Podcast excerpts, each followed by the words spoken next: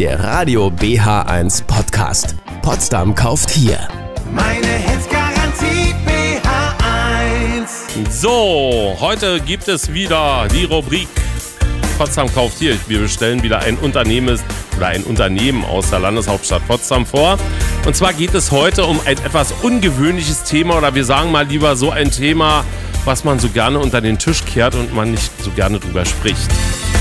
Und zwar das Thema Tod. Und äh, heute ist äh, bei mir ähm, vom Bestattungsinstitut Krüger Carsten Stärke. Wir unterhalten uns gleich ein bisschen. Das nach der nächsten Musik. Ich freue mich, dass Sie dabei sind. Wieder mit der Rubrik Potsdam kauft hier. Wir, wir stellen wieder ein Unternehmen aus Potsdam vor. Und heute bei mir zu Gast Carsten Stärke. Er ist Betriebsleiter vom Bestattungshaus Krüger. Vorhin habe ich eingangs aus Versehen äh, Bestattungsinstitut gesagt, Bestattungshaus Krüger. Herzlich willkommen. Schön, dass Sie da sind. Hallo Herr Bernberg, danke für die Einladung. Sehr gerne. Äh, und der Tod ist ja ein schwieriges Thema in Deutschland, muss man ja sagen. Da wird nicht so gern drüber gesprochen. Kann das sein? Ja, also gerade jetzt zu den besonderen Zeiten Corona hervorgehend wurde natürlich mehr drüber gesprochen, aber sonst ist das eigentlich so ein bisschen noch ja, hinter vorgehaltener Hand. Ja, man muss sich ja zwangsweise damit beschäftigen, wenn, wenn einem es betrifft, wenn ein Angehöriger geht. Also genau. mir ist es ja so gegangen im letzten Jahr, mein Vater ist verstorben und ich war, muss ich sagen, mit der äh, kompletten Situation total überfordert. Ich saß da und habe gesagt, oh Gott, äh, was machst du jetzt und wie willst du das alles bewerkstelligen? So viele zu organ zum Organisieren. Und ähm, kann man ja so sagen. Ich bin ja in ihr Bestattungshaus äh, gekommen äh, äh und war angenehm überrascht, was einem alles abgenommen wird. Ja, genau. Das gehört halt, sag ich mal, der Bestatter beziehungsweise die Tätigkeiten, die wir für Sie als für die Angehörigen ähm, erbringen, fängt er an von der Überführung des Verstorbenen vom Todesort. Mhm. Dann auch natürlich die Abarbeitung der Formalitäten, sprich Beschaffung der Sterbeurkunden, ähm, Abmeldung von Versicherungen, sprich genau. Krankenversicherung, Lebensversicherung, Sterbegeldversicherung.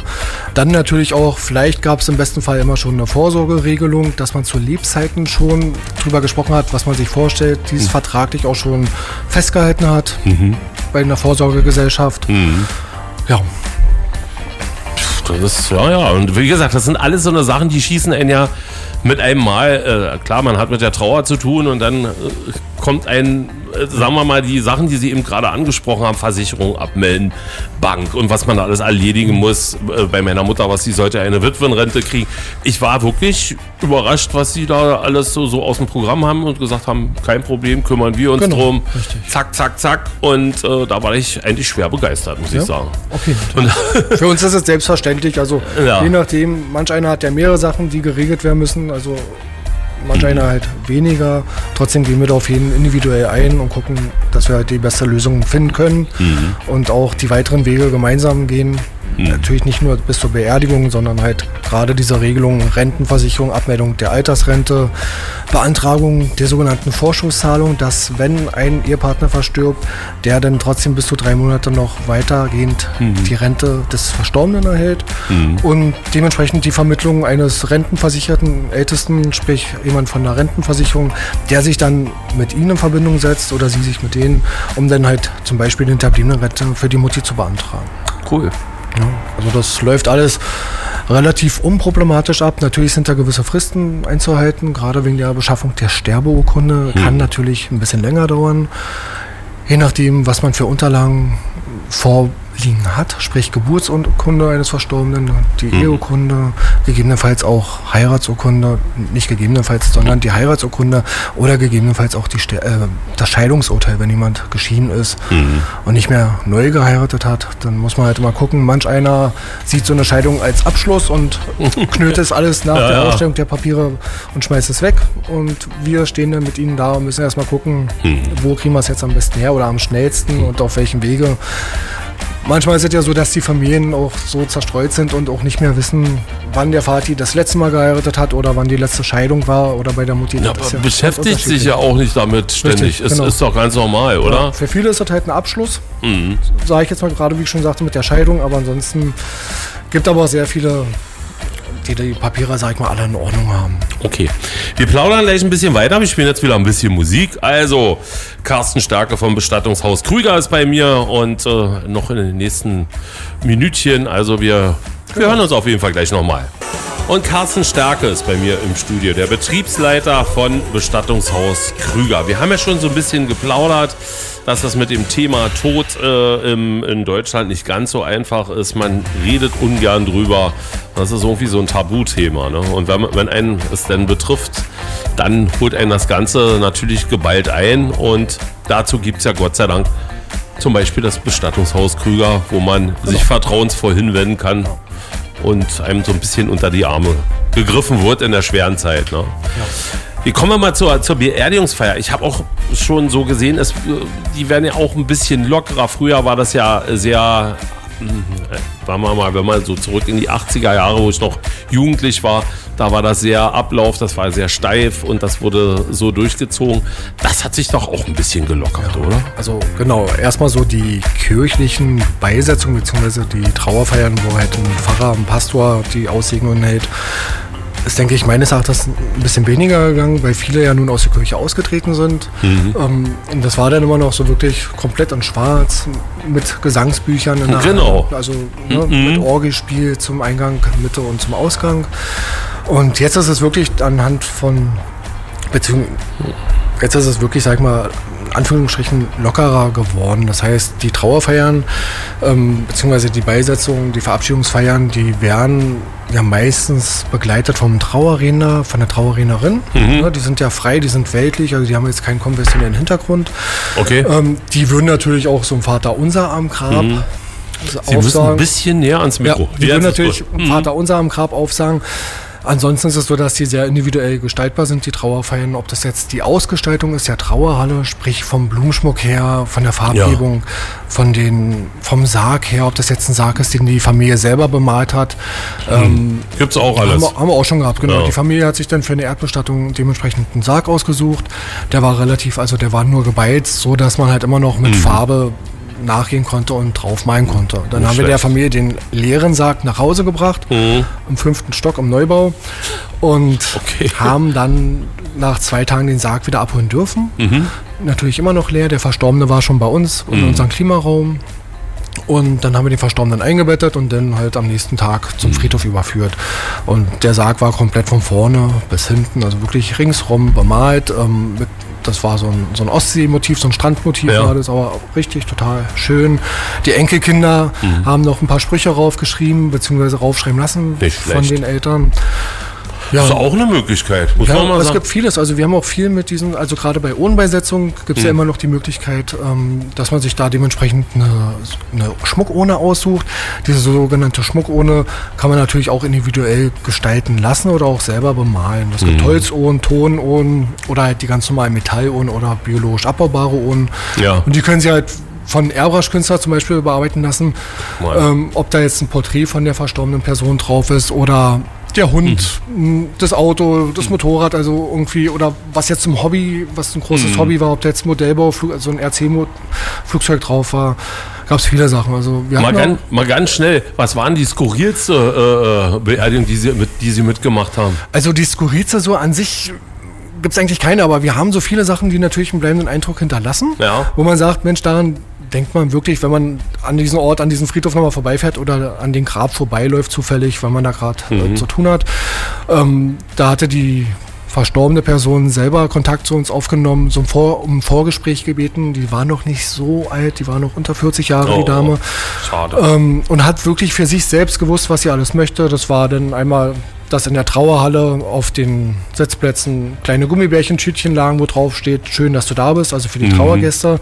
So ein kleines Giveaway quasi. ja. Ähm, na, Seifenblasen, so eine kleinen Seifenblasenbehälter hat man gehabt. Und sie hat sich dann auch gewünscht, dass die ohne die sie hat, auch mit einem Konfetti-Airbrush ähm, dargestellt wird. Die Ohne haben wir auch vorher schon anfertigen lassen und haben ihr die noch im Hospiz, die Dame ist im Hospiz verschlafen, Mhm. ähm, gezeigt und da war sie total begeistert und hat gesagt, jetzt kann ich gehen.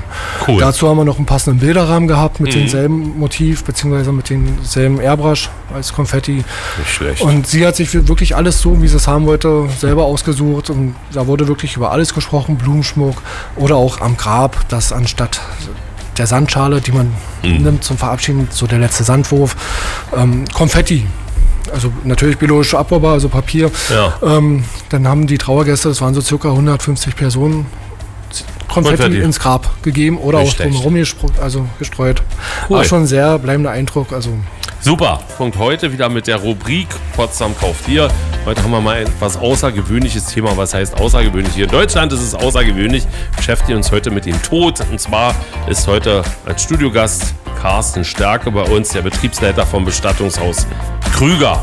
Und wir haben ja schon viel gesprochen, wie einfach das eigentlich ist und man eigentlich in, in einem Bestattungshaus sehr gut geholfen wird. Und jetzt wollten wir natürlich noch wissen, in unserer letzten Abschlussrunde, ah, der Beruf Bestatter, ist das ein richtiger Berufszweig? Ja, mittlerweile ja, ist ein richtiger Ausbildungsberuf. Früher man- nicht? Nee, früher nicht. Das heißt, ab 2006, glaube ich, Und wie war das vorher? vorher war halt Quereinstieg. Ne? Entweder Mhm. wurde man da in die Firma mit reingeboren, äh, dass Mama und Papa eine alte Tischlerei hatten, die nebenbei ja dann auch Bestattung ausgeübt haben. Mhm. Und die meisten Bestatter haben dann halt zu der Zeit wahrscheinlich Tischler gelernt, weil die Särge ja dann auch zum großen Teil selber noch produziert, also gebaut worden sind. Mhm. Und die sind dann halt Stück peu à peu da reingerutscht und mit reingewachsen und groß geworden. Und mittlerweile ist es, muss ich, bin ich mir nicht ganz sicher, seit 2003, glaube ich, Ausbildungsberuf als Bestattungsfachkraft. Aha, es gibt okay. deutschlandweit verschiedene Unternehmen natürlich, ähm, die das anbieten, dass man dort die Lehre zur Bestattungsfachkraft Bilden Sie abschließen auch kann. aus? Nee, wir bilden nicht aus. Okay. Ne?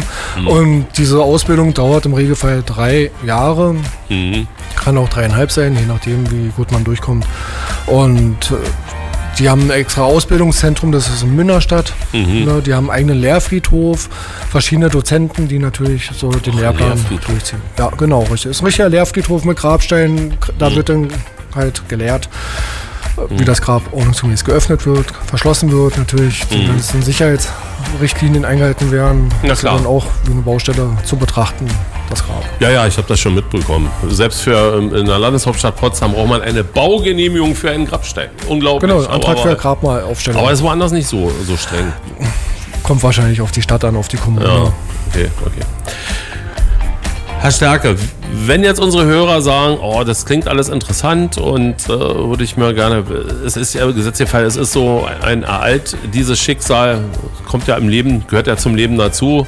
Jemand aus dem äh, Bekanntenkreis oder einer Verwandtschaft geht, wie kann man sie erreichen? Uns kann man natürlich jederzeit, also sprich Tag und Nacht, 365 Tage im Jahr telefonisch erreichen. Mhm. Wir haben natürlich mehrere Rufnummern, die alle auf unser Bereitschaftstelefon o- umgeleitet sind. Und dementsprechend, ob über Internet, Mhm.